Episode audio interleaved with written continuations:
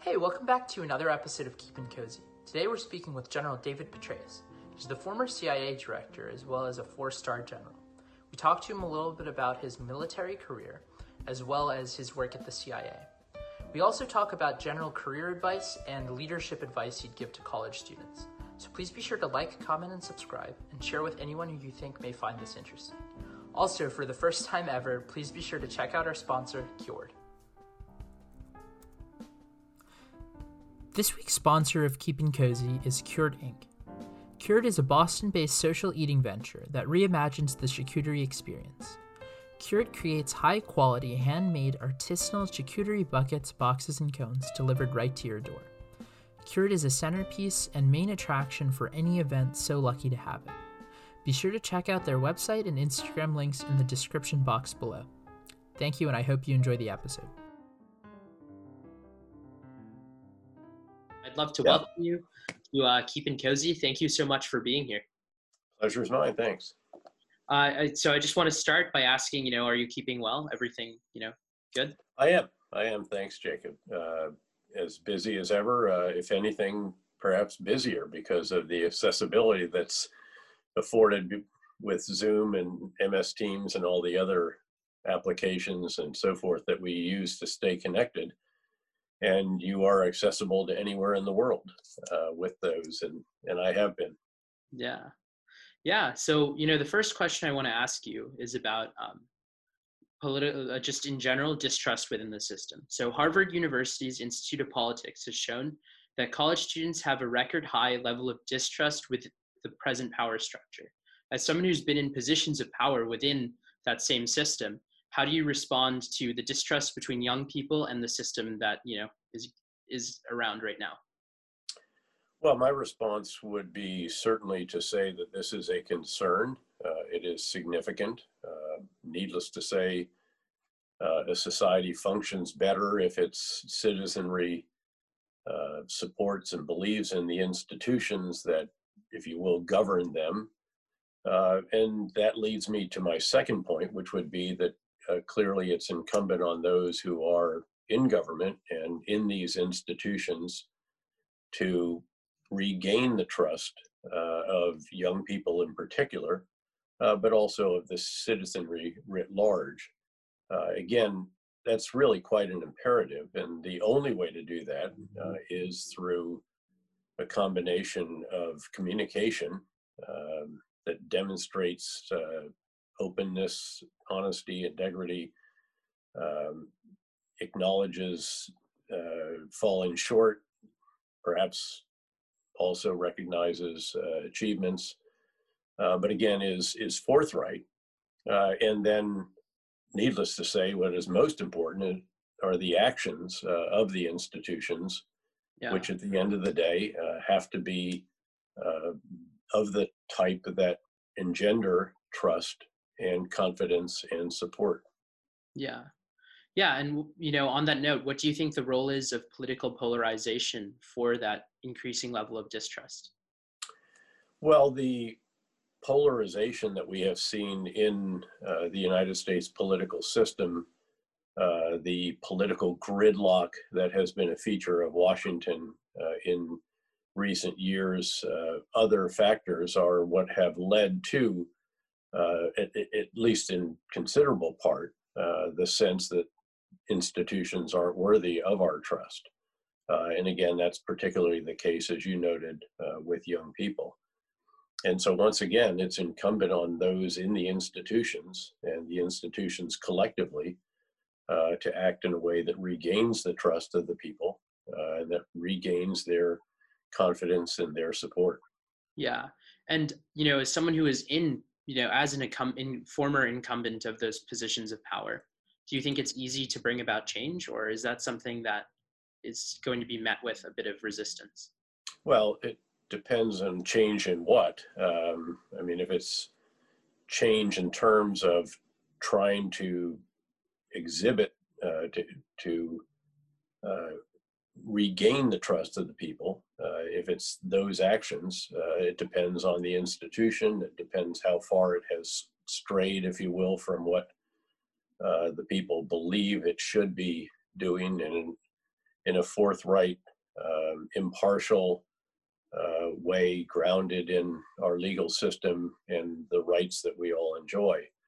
Uh, look, we've, as a soldier, as a commander, uh, when we launched the surge in Iraq, uh, we had lost the support of the Iraqi people.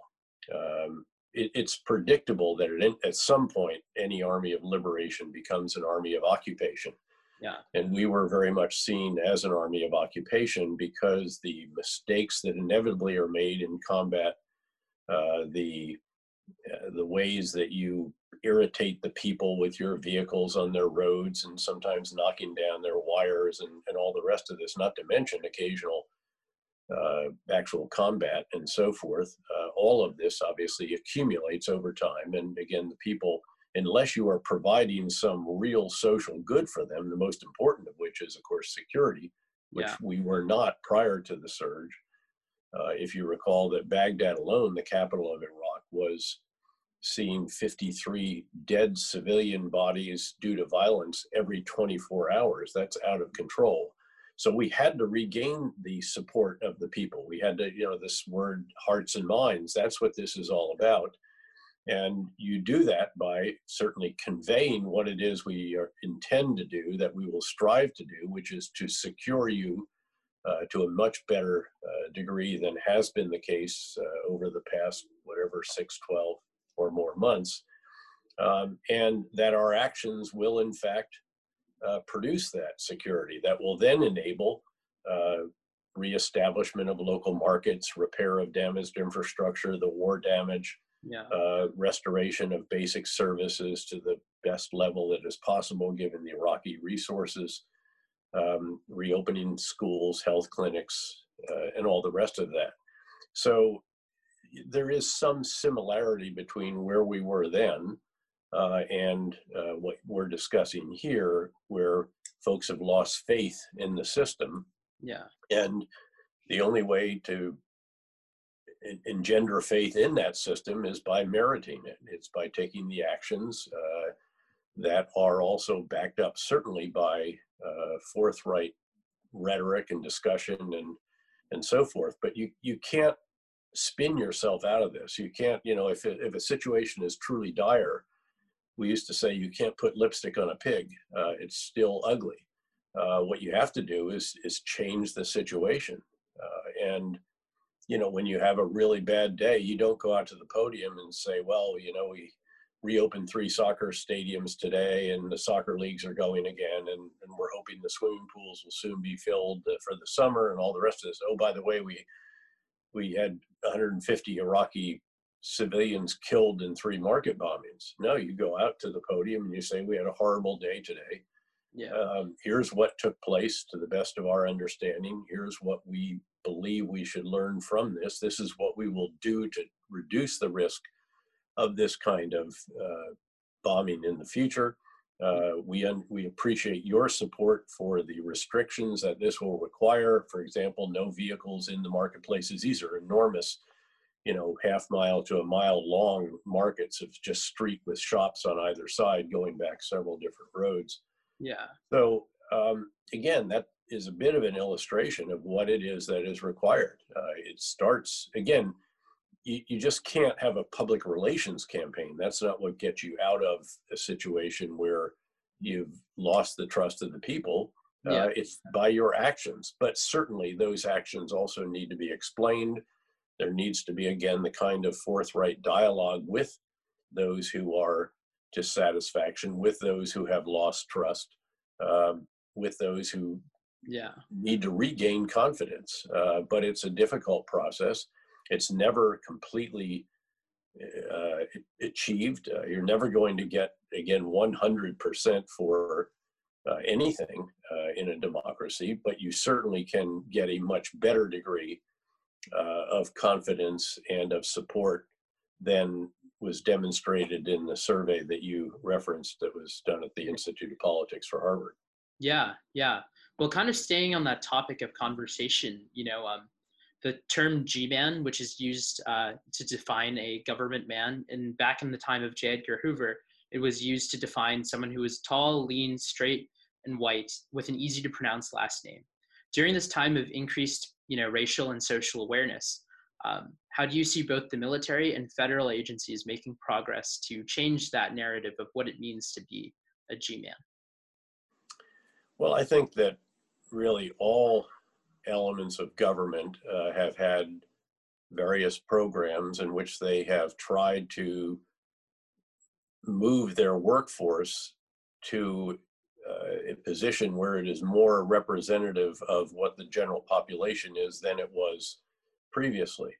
Uh, that takes time. Uh, I am most familiar with the initiatives that were taken in the US Army, needless to say, where I spent 37 years. And I think by and large, there have been considerable steps uh, forward in that regard, but certainly there is still work that needs to be done. But it began with a recognition um, that there were obstacles, there were institutional challenges to those who didn't look like me.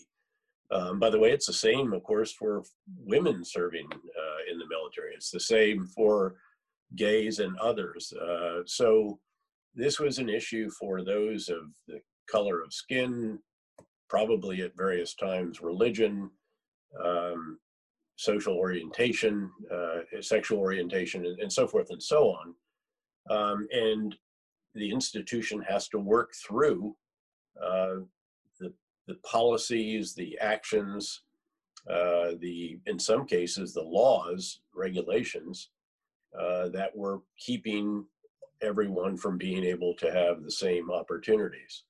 Yeah. Um, certainly, when I entered the military, I don't think there was any uh, African American four-star general in the army. There, there were off and on, yeah. Uh, but now there's almost always one or two, and um, and again the same with women and same with uh, again a variety of other categories of individuals who can meet all of the physical requirements for whatever field branch uh, skill uh, and therefore should be able to compete uh, fairly with everyone else. Now in the military in the army in particular this took uh, programs like affirmative action uh, so that individuals like colin powell would have a, a fair shot. Uh, keep in mind that when he was initially serving, and, and a lot of our bases for the infantry uh, are in the South, so he would go to Fort Benning, Georgia, um, and he was obviously not treated equally when he was outside the gate of Fort Benning, Georgia, in Columbus, yeah. Uh, with that of a again his white counterpart. Uh, so there were again there were plenty of obstacles and plenty of challenges uh, for those of different color skin again, uh, gender orientation and so forth. And by and large, the, the military has done, I think, um, an impressive job uh, in providing truly equal opportunity. That's really what this is about. Um, yeah. And there have been numerous programs to ensure that that was the case. Yeah. Um, and, and I think, again, there has been uh, impressive uh, accomplishment in that particular regard. Um, yeah. Certainly at, at, at, the CIA, we worked very hard. At the CIA, in some ways, and the FBI, by the way, were ahead of the military in certain categories. Um, but even there, again, it was a challenge to attract African Americans, uh, and you really have to work at it. And if yeah. you don't have any role models in the upper ranks, yeah, because if you really think about why do we do what it is that we do, you know, why did I go to West Point? People constantly ask me. Well, gosh, as I think about it, I wanted to be like Mike. In my case, yeah. Mike was not Michael Jordan. It was Mike who was a cadet at West Point. Uh, you know, half of the people to whom I delivered newspapers every morning when I was a kid uh, were either West Point graduates serving at West Point or yeah. uh, West Point graduate retirees. Um, several of my teachers in high school were, because again, we live seven miles from West Point. Yeah. Uh, but a number of the teachers were retired former professors at West Point. Our high school soccer coach had actually coached the Army team to a national championship uh, in soccer, I think, during the World War II years. Yeah. Uh, and here he was, you know, just looking for something to do. He was a dollar a year. He wanted to, later in life, after retiring as a full colonel, yeah. uh, to, to, to coach and contribute in the community. And by golly, we won the championship. Um, so, you know, I've admired what these individuals represented. I associated that with their their particular association with West Point. uh, whether graduates or serving or what have you, um, and realize I wanted to be like that. Well, if there's no one like you in the upper echelons of an organization, um, how in the world do you, where is the role model who inspires you? Where is Mike? Yeah. Um, and uh, because again, we do an awful lot about uh, those people we admire, we want to be like them. And yeah. so we need to ensure that there are people like them, uh, again, in these various uh, government institutions, but also in the private sector. Yeah. And I'm obviously a partner in a very large a global investment firm, and it's one that has, I think, quite commendable initiatives to ensure that the boards of all the companies that we own have at least two uh, individuals who are, again, not white males, um, essentially. Um, so you have to just really, with enormous amount of determination and just relentless uh, push and yeah. leadership uh, to to ensure that there is truly equal opportunity. Yeah, uh, and it starts in our country, frankly, with you know, is our education system fair to all the people? Do we leave behind uh, various segments of our population, et cetera, et cetera? So again, there's lots of areas that we need to address in this regard. Uh, we're by no means uh, close to being where we need to be, but we have made huge strides in a number of the uh, federal institutions, at least with which I've been associated over the years. Yeah, and I guess you know just to ask a question off of that, um, you kind of mentioned some affirmative action policies, and do you think that there is a group of people who could feel as though that they're not moving forward because they don't happen to be part of a marginalized group of people and sure. how would you react to that sure. there have been there have been numerous legal cases again none of these is ever embraced by all segments of society. Um, if you are if you are taking affirmative action for certain groups in society, there may be some others who feel that they don't get uh, the advantage uh, of others. And again, this is the kind of uh, discussion, debate, uh, policy, and so forth that has been uh, challenged in courts. Uh, there's lots of litigation. Again, Harvard's admissions practices uh, and the other Ivy's admissions practices have often been challenged. Um, and again, that's fine. That's how we make progress in our country. It's how we resolve issues. But but to come back to the very beginning, no one is ever, not everyone is ever going to embrace everything. That's just to be understood. Yeah. The question is, again, are we reasonably doing the right thing in this regard, uh, given the history that we have? Um, and given the fact that there were historic obstacles, challenges, and, and barriers in some cases uh, to so many actions that those that look like me take for granted. Um, look at the emphasis this year on uh, voting opportunities. Um, and again, lots of litigation around all of that. Um, we're a country of a rule of law, uh, and that's how you resolve these kinds of issues. But I think it's very understandable that some others will feel that that's not right uh, and that it's worth challenging. But but you know there was a great. Obviously, I went to graduate school and uh, and did a PhD in a combination of international relations and economics. And in the international relations theory, you have these various schools of thought and I remember one of the best essays I ever read uh, by a fairly obscure uh, British uh, political uh, theorist, if you will, uh, Martin Wight, who wrote in an essay, the answer is not to be found in either of these schools of thought. I think it was realism and idealism, but rather in the debate among them. And I think that's the the approach to have in the back of one's mind. As you see again, neither of these schools of thought is going to be remotely perfect. Um, what emerges from the debate, the discussion, sometimes quite heated, the legal cases, whatever, uh, is what will propel us forward. And that is indeed where the answer, I think, is to be found. And again, yeah. public opinion will sway back and forth, uh, depending on uh, essentially the reality on the ground, as an infantryman would say. Yeah. So, well, I guess, you know, just to conclude, how do you lead um, knowing that you can't find a perfect solution or that the answer comes through the debate, not through either of the theories? You engage in the debate, and a leader obviously has a bit of a, a megaphone uh, with which to do that. A leader has organizations uh, with which to do that, noting that, of course, we, even within the organization, there may be dissatisfaction or discomfort or rejection of what it is that has been decided. Um, but what you do is you try to make uh, the most logical and thoughtful case possible for the particular direction which you believe uh, the organization or institution needs to move. Um, and then hope that you have been sufficiently persuasive to, again, attract support from a sufficient number of people yeah. um, so that you can move forward in the direction that you believe is right. Uh, and that's, again, that's what leaders have to do. Um, if you think about strategic leaders, um, you have four critical tasks. You've got to get the big ideas right. That's what we're talking about here. Uh, you have to communicate those effectively throughout the breadth and depth of the organization, the institution, perhaps the country.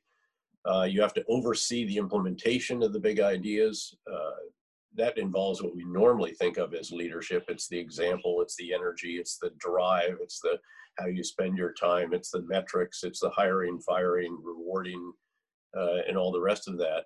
And then there's a fourth step, which we sometimes forget or overlook, and that is to refine the big ideas and do it again and again and again. And this process is continuous.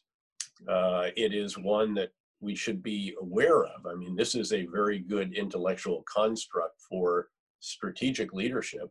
Say what I was privileged to exercise during the surge in Iraq or yeah. surge in Afghanistan.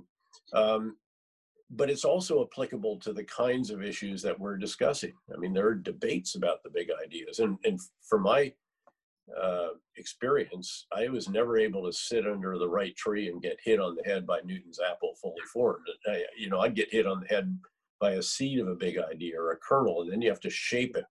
It's an iterative process of gradually building out the big idea, which is generally best done very inclusively, very openly, very transparently, because you want everyone, at the very least, to feel that they've at least had a chance to contribute to the debate, to the discussion. Um, you don't want people feeling that they're outside the tent because you know what people do if they are outside the tent. Um, so you want them inside the tent uh, and then as you finally resolve the big idea, which strategic leaders uniquely do have to do eventually, you do have to make decisions, then you've got to try to communicate it as effectively as you can. Then you have to oversee the implementation and then you determine how to refine it and do it again and again and again.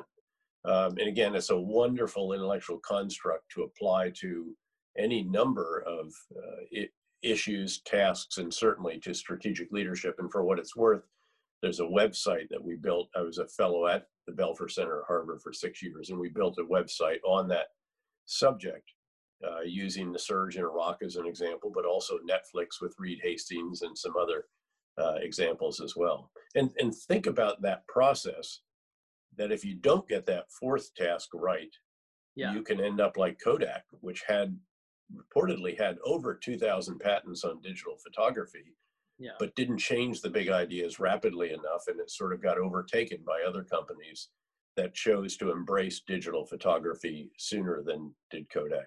Yeah. And you kind of mentioned, um, you know, you have to eventually make a decision. Uh, and my question to, to that is what about the people who disagree with you, even when you do go to make that decision? Sure. The guys well, who again, they're left you behind. want you want them to feel, at the very least, you want them to feel that they had an opportunity to express their view. Look, I there were presidents of either party who didn't embrace fully what it was that I advised, uh, but I, I always was satisfied that I'd had an opportunity to have dialogue with them, to lay out the reasons why I recommended a certain course of action, um, and even if they didn't pick it, because of course they do have much broader concerns than did the commander of a of a single battlefield or a single country. Um, you know, they've got the entire world. They have politics. It's they do have to worry about that. They have fiscal deficits, strain on the force, opportunity cost, uh, congressional uh, dealings, alliance dealings, all of this they have to take into account in a way that is much more pressing than the considerations that I looked at. Uh, and they understood that that the basis of what I was providing to them was the facts on the ground and the mission they'd given us in our troop to task analysis and so forth. Yeah. So again, it as long as you feel that you've had an opportunity to contribute, to be in part of the discussion, which is why I said that that process of determining the big idea should be as inclusive, uh, as open, as transparent as you can possibly make it. I mean, when we published the counterinsurgency field manual, um, when I was a three star between the three and four star tours in Iraq, there were people that were critical of it. Um, but what we did is we reached out to them and we said again, okay, why are you criticizing this? I mean, there was one person who's a respected individual um, who said it, it's it's too soft. You're you're not doing enough about killing the enemy. So we did a word search, and we came back and we said, well, kill is in there. It's on average one per page. Is that not enough for you? Yeah. Uh, well, then sort of grudgingly, but you have to engage them. And we would bring them out to Fort Leavenworth, Kansas, which is where the headquarters for that assignment was, uh, and sit down with them and then hear their concerns, engage them. We didn't convince every last one of them, but we certainly convinced more than we would have had we not done that. And at the very least, they would say, hey, at least they listened to me. Uh, at least I had a chance to offer my criticisms. And that's again what what leaders have to do, and certainly those who are leading institutions uh, owe it to the people who are affected by those institutions. Yeah. Yeah. Well, the second half of the podcast is uh, more focused on specifically advice for students. As someone who's in charge of KKR's Global Institute, um, how do you see students' lives changing due to increased global connectivity? Well, certainly there is an opportunity. You know, the information of the entire world is is at your fingertips. Um, or the end of your mouse or whatever uh, device you're using. And so that's an extraordinary difference over even when I was in graduate school just a few decades ago, where you had to go to the library, you took notes by hand. And I mean, we just were getting email when I think I finally had my dissertation approved. So this is a vast change. But the challenge now is that there's so much information out there that you have to be you have to understand first of all um, what is it what's the orientation of the source of this information it's a little bit about consuming media yeah i mean we should be very conscious of the the orientation of different media um, i mean it's pretty accepted right now that you know if you want to if your views are aligned with one particular say political party in this country you'll watch one cable news network, and if they were oriented with the other one, then you'll watch another cable news network, and then there may be another that's sort of in the middle, along with the uh, main channels that we always used to have decades ago. Uh, but the same is certainly true of whatever social media we're consuming, and and we have to be very conscious uh, that you can end up in in silos, uh, in echo chambers, uh, so the, you know, I've actually felt that w- there should be some kind of course on media consumption, just as I strongly believe we need to resume more uh, education on civics, because I think that in many cases, those who have had to study for the citizenship exam yeah. understand the branches of our government and the responsibilities of different institutions better than some who uh, gain citizenship by being born here. Yeah.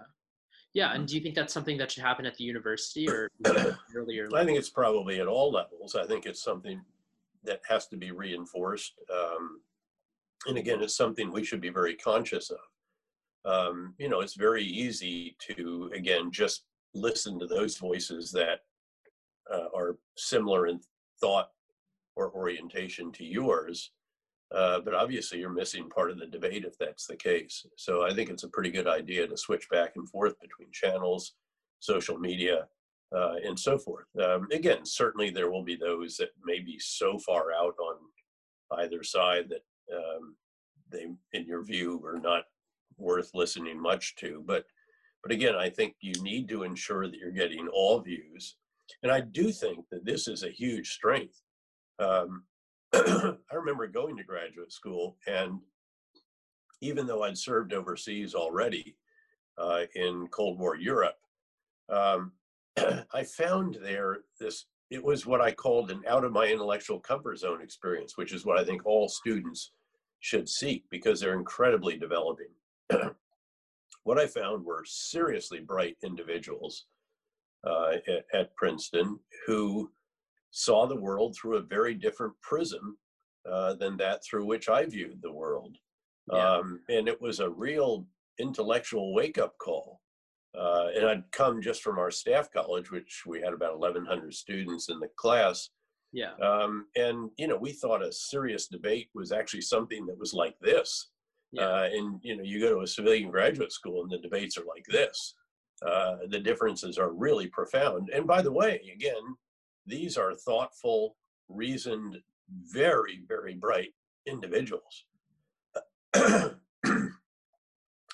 and it's it's pretty salutary to have that kind of experience. And when people ask me when I was in the two-star tour in Iraq, when we did the invasion of Iraq, and I was privileged to command the 101st Airborne Division, then we went north to Mosul and Nainawa province, and things went pretty well for us. Um, in parts because a lot of us had done some of what we were doing before in places like Central America or Haiti or Bosnia or Kosovo or what have you. Yeah. Uh, had studied it, uh, had trained for it, uh, and so forth.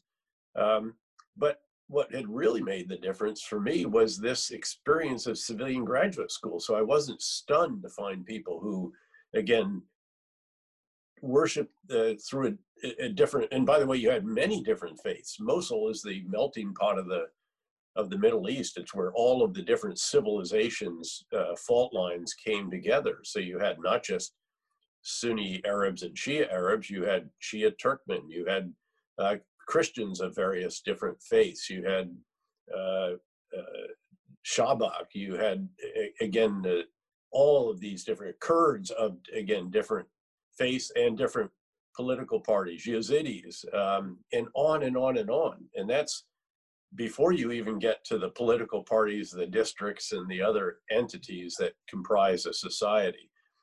And so, again, having had that civilian graduate school experience and also having seen a counterinsurgency yeah. briefly in Central America, having served as the force operations officer for the United Nations force in Haiti, not the US force, uh, although we had a US component underneath the, the headquarters, and then to spend a year in Bosnia to see other uh, uh, endeavors in the Balkans, all of these were hugely formative intellectually for me. But at the end of the day, it was back to this graduate school experience and yeah. very basic concepts of political philosophy, such as you know majority rules but minority rights, uh, and then free market economics. Yeah. Um, and we actually, because keep in mind, if you're in the occupation force commander, which is what we were for that initial period, um, that meant I was the executive, legislative, and judicial for Nainawa province and northern Iraq yeah. um, in a very, very challenging location. Yeah. So, you know, for students, constantly look for the out of your intellectual comfort zone experience, constantly go where you are in the minority. I went to Princeton, in fact, instead of Harvard, because Harvard had a huge number of fairly senior officers who were there for the War College fellowships, nearly 20 of them.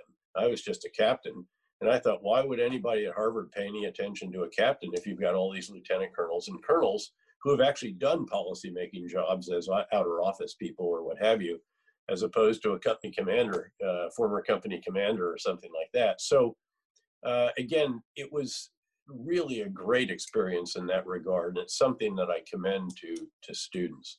In addition to just basic analytical skills, uh, communication skills, writing, briefing, and so forth. When I taught at the Honors College of the City University of New York for three and a half years, I realized that I, what I needed most of all to convey to them was, of all things, how to write a policy memo, how to brief it. These were very, very bright students that had to compete fierce competition to be among those that are in the honors college, and then they had to compete to be in my course. They all had a full scholarship and various other support. Uh, but I recognized that, again, they hadn't, in many cases, maybe half of them had not had to write actual policy memos or brief them. And so we gave a class in the very first day.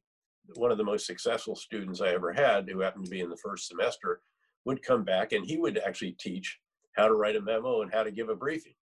and he did it by giving a briefing. Um, so those are not skills to be uh, to be diminished. Uh, these are very important skills. I don't care what field you end up in. You can be in the hardest of sciences, in engineering and STEM and all the rest of that.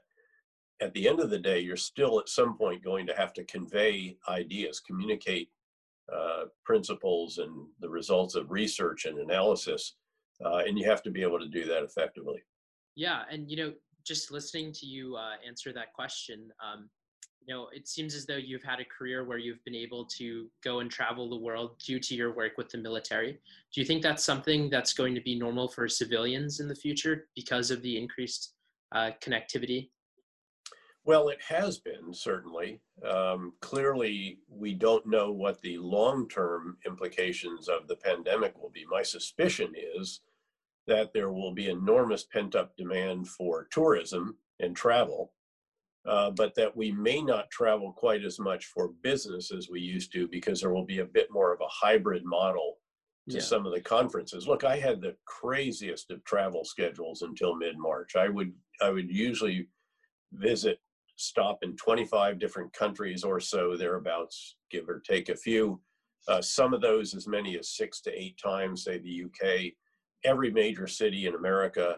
And you had these crazy uh, schedules where you'd work all day in New York. Through a dinner, you'd race out to Kennedy International. You get the last flight to London. You'd yeah. arrive, go to a hotel, shower, change, go to a, a meeting, a conference, to a lunch with somebody, and race back to Heathrow. Yeah. catch a flight back to New York so you can do something after dinner in New York. Again, this is this is now I look at it and say it's lunacy. Why couldn't I just do this by again by Zoom or teleconferencing? Yeah. Uh, but in, in in the pre-pandemic, we felt that we had to be there. I I think that the new normal, the normal that we arrive at after the uh, pandemic is finally in our rearview mirror, and after the uh, economic downturn has uh, come back, that that new normal is not going to be the old normal. I think there will be modifications on it. And I think one of those will be that we may not do quite as much, uh, even domestic, much less international business travel. But again, we'll, we'll, we'll see what evolves. And certainly there will be the opportunities to travel fairly inexpensively as there were before the pandemic uh, for to see the world. And I think that opportunity is very much still going to be there. Yeah, yeah. Well, you know, bringing it back to specifically college students, um, you often say that luck is what happens when preparation meets opportunity. However, the class of 2020 has found their years of preparation uh, has met an economy lacking of the traditional opportunities that were afforded to you, you know, every other year.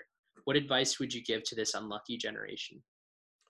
Well, I mean, the obvious advice is to make the most of the opportunities that are still there. Uh, the fact is that, that the pandemic and the resulting economic downturn and the steps we've taken to try to uh, contain the spread of the pandemic, reduce it, and so forth, um, that these have created new opportunities. Um, you know, it's a fact that certain sectors have done much better during the pandemic than they would have uh, had there not been a pandemic. And then there are many sectors, uh, certainly, again, the hospitality industry, tourism, travel, uh, big entertainment venues. I mean, there's a huge number of the services area uh, including the airline travel, uh, that these have not have they been hurt very badly by this, and it's not clear that they will come back fully to what they were before the pandemic. So recognize where the new opportunities are.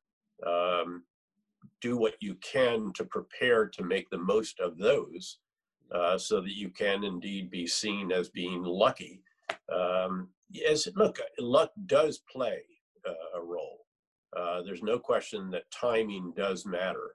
Um, you know, there, but for a few months either way, I might not have been the commander of the 101st Airborne Division, which would mean that I wouldn't have gone back right after that tour as a three star, and I wouldn't have gone, and you know, and eventually wouldn't have been the person whose name they settled on uh, when the situation was very dire to, to try to retrieve a, a, a very desperate uh, situation in Iraq. I mean, we were on the edge of a full blown Sunni Shia civil war, and Ambassador Crocker, the greatest diplomat, I think, of his generation, and the greatest with whom I was ever privileged to soldier.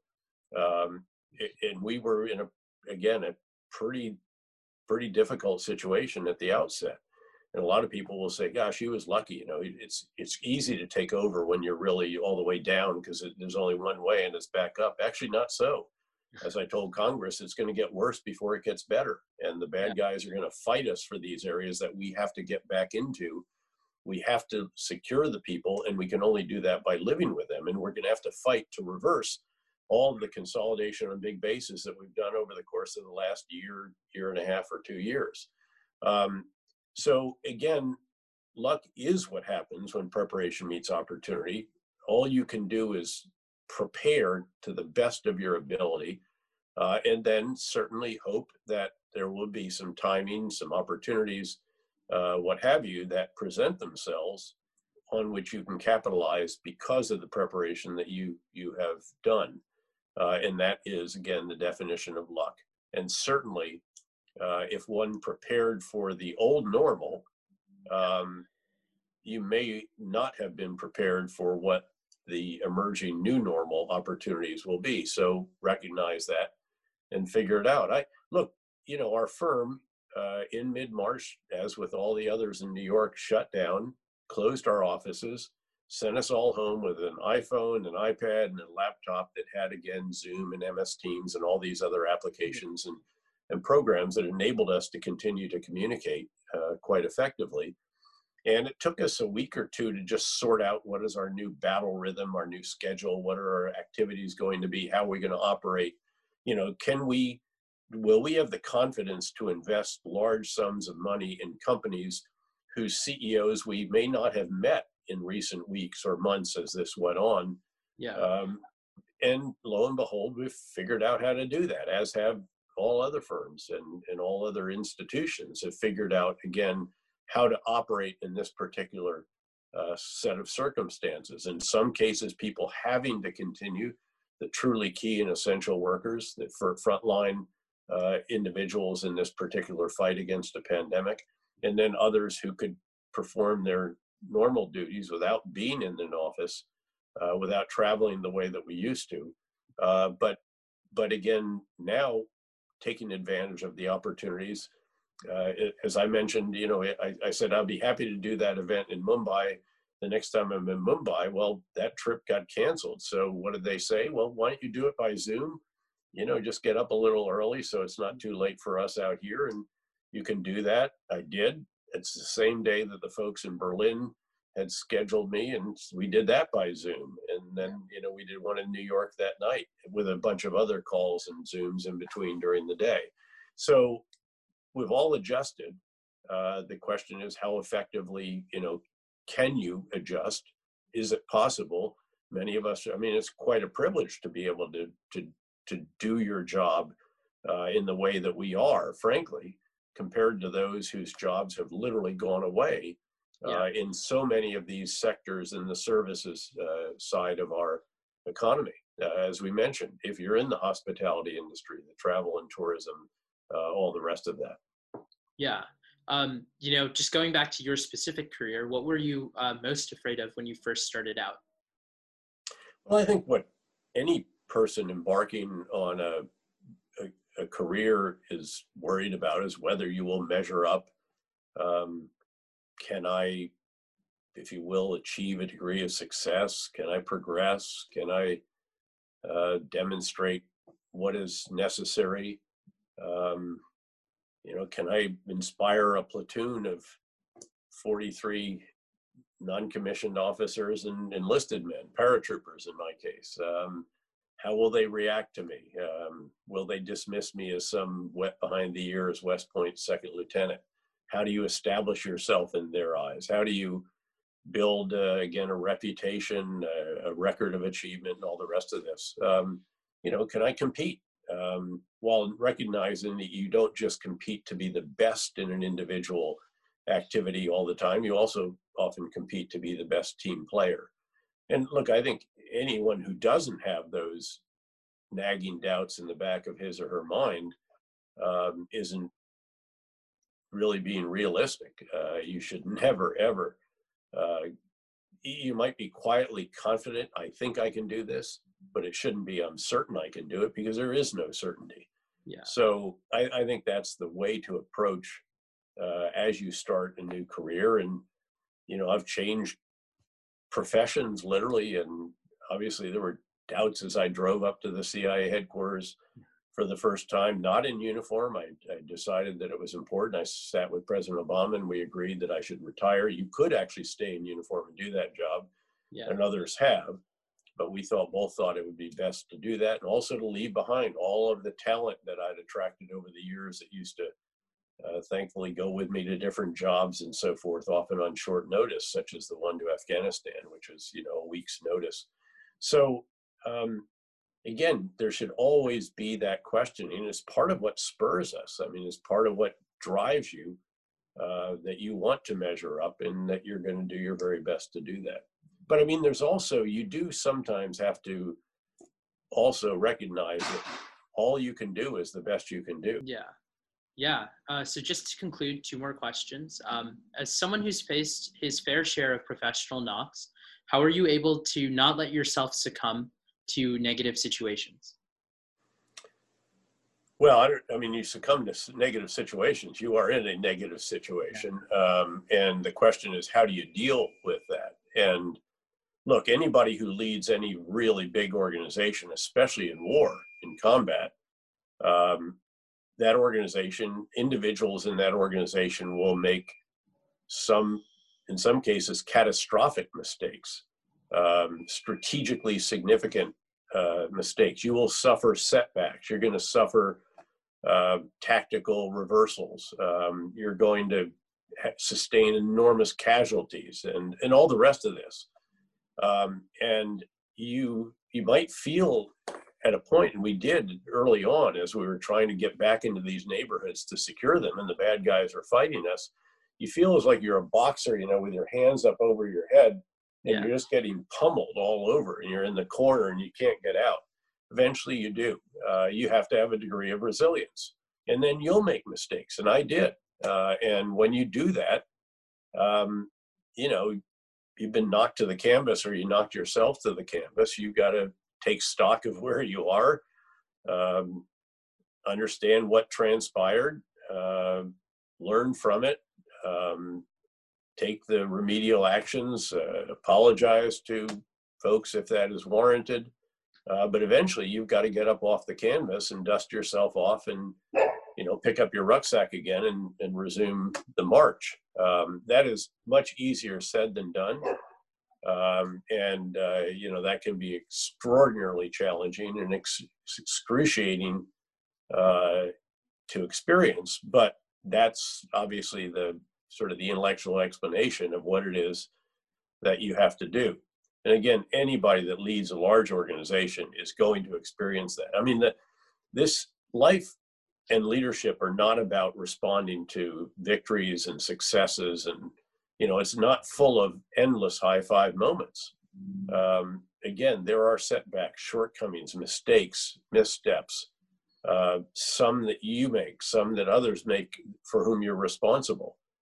Um, i remember one of our soldiers used pages from the quran for target practice. Every every base small base that we had always had a 25 meter range so you could keep your the zero of your weapon constantly really zeroed and yeah. so we put a lot of premium on that. Well for some unknown reason he decided to put the pages up there and shot at them and of course a, a local national worker found that and rightly reported it and the next thing you knew i was apologizing to the prime minister of the country on camera and the president of the united states was calling him yeah. uh, apology. Uh, those things happen.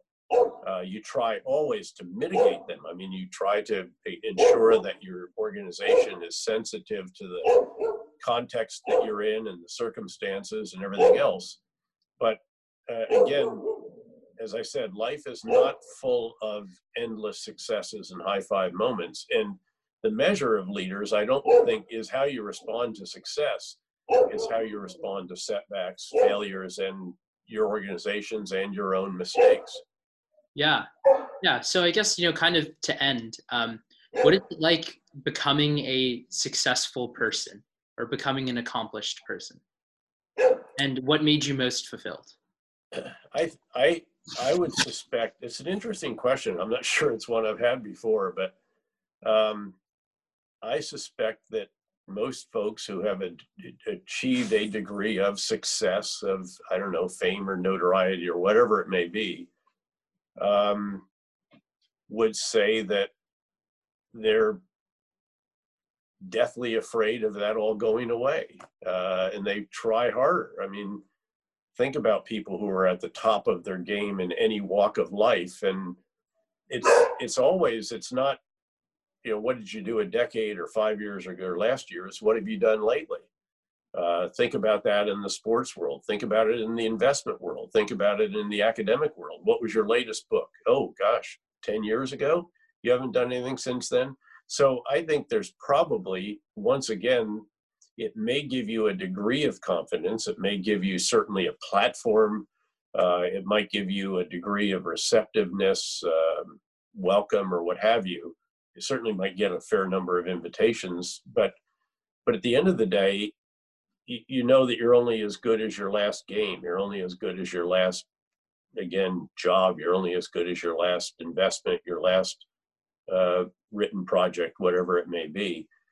Um, and so I think that's you know how I would describe um, being at a reasonably you know high level of of achievement and then you know what gives you well there's different many many different elements that you know give you i don't know satisfaction a sense of achievement. I mean it can be family it can be our grandkids that we have with one more on the way this week. Um, it can be uh, watching your kids uh, as they go forward into the world and you know and what a challenging world it is right now but they figure out ways to to do things. By the way i'm also a private venture capitalist invested in about i think it's 17 or 18 startups. And i love watching again young these are strategic leaders by the way. If you if you're the founder of a startup you are a strategic leader even if it's only a handful of people.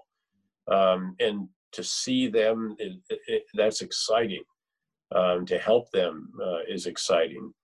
Um, you know and then there's obviously various professional accomplishments there's physical accomplishments. I mean there's it's you know no one can ever take away from you that you ran a marathon in two hours and 50 minutes and 50 seconds or whatever it was um, or these other you know academic or professional achievements and so forth.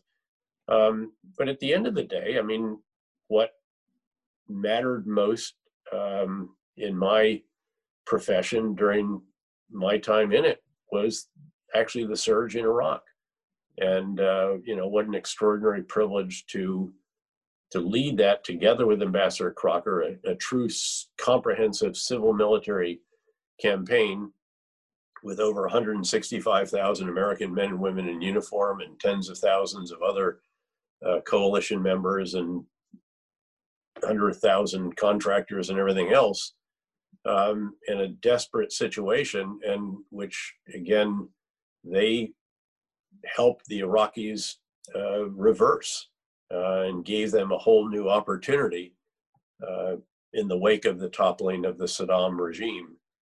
And again, that was a was a, I think if you ask anyone who was part of that, or most again, because as we discussed, you're never going to find universal agreement with with anything. But most of those who participated in the surge felt that they were part of something very special that it was a mission larger than self, that it was a privilege to perform that mission with others in uniform who felt the same way. Um, and and frankly, that it was a privilege to do it at a time when Americans, even if they disagreed with the policies we were implementing, uh, all generally agreed uh, that they should appreciate and demonstrate gratitude for the service of those in uniform.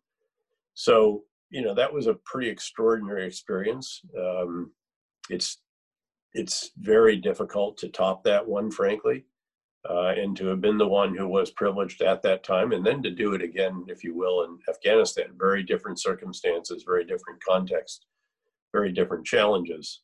Um, those were, you know, pretty extraordinary experiences, and uh, I'll always be grateful for having had those opportunities to serve uh, and to do so with others uh, who raised their hand and took an oath of service at a time of war, knowing that they were going to be deployed uh, to those war zones. Yeah. Yeah. Well, thank you for your time, sir, and for your service to uh, the United States. And thanks for coming on the podcast. Well, the service was a privilege, as was being with you on your podcast. Thanks.